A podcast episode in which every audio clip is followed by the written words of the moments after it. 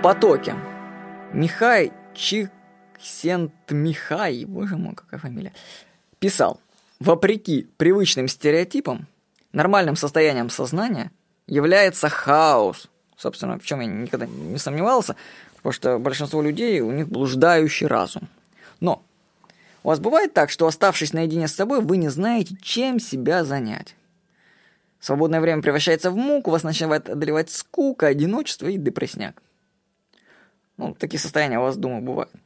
Но бывает, с другой стороны, и другое состояние, в котором ваша деятельность доставляет истинную радость. Время пролетает незаметно, и вы забываете обо всем на свете. Это состояние психолог Михай с труднопроизносимой фамилией называет потоком.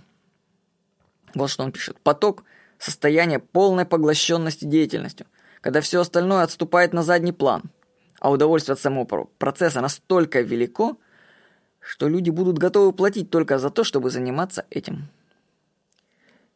Исследовав множество людей, которые испытывают радость от своей деятельности, Михай, человек, который с сложной фамилией, выделил восемь компонентов переживания радости.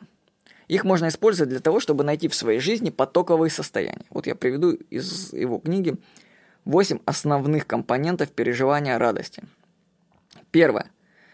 Задача, которую вы себе ставите, должна быть посильной для вас. Второе. Должна быть возможность сосредоточиться. Третье.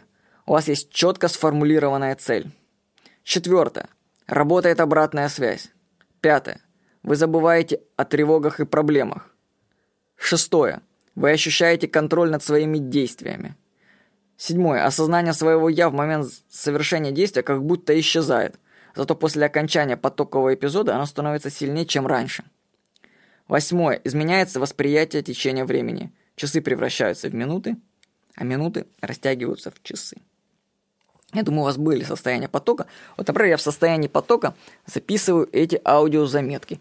Я прихожу в студию, меня как будто выключает на три часа, потом я как бы просыпаюсь, через три часа уже иду домой там, на занятия штанга-йогой. И думаю, ничего себе, мы сегодня записали сорок заметок. Я полностью прошел эти все пункты. Задача была для меня посильно озвучить все ролики, посильно. Должна была быть возможность сосредоточиться. В студии идеальное место, чтобы сосредоточиться. Дома тебе может ребенок отвлекать, жена, соседи. А в студии четкая сосредоточенность. Дальше есть четко сформулированная цель.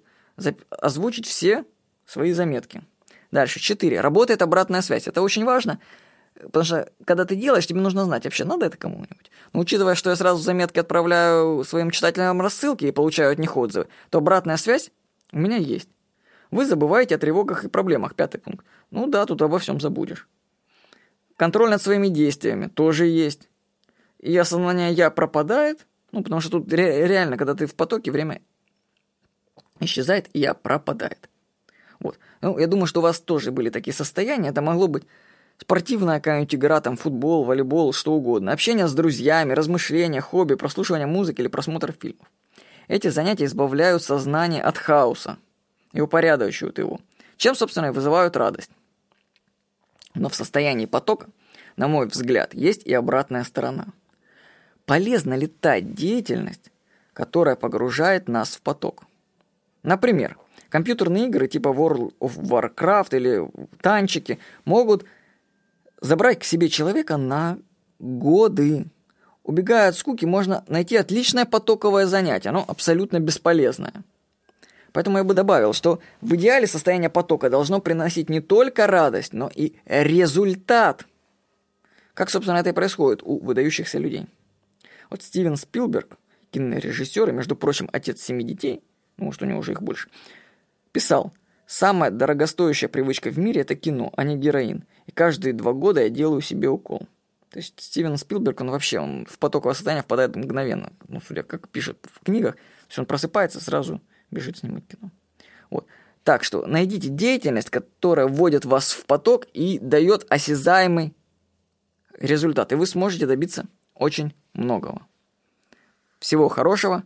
С вами был Владимир Никонов.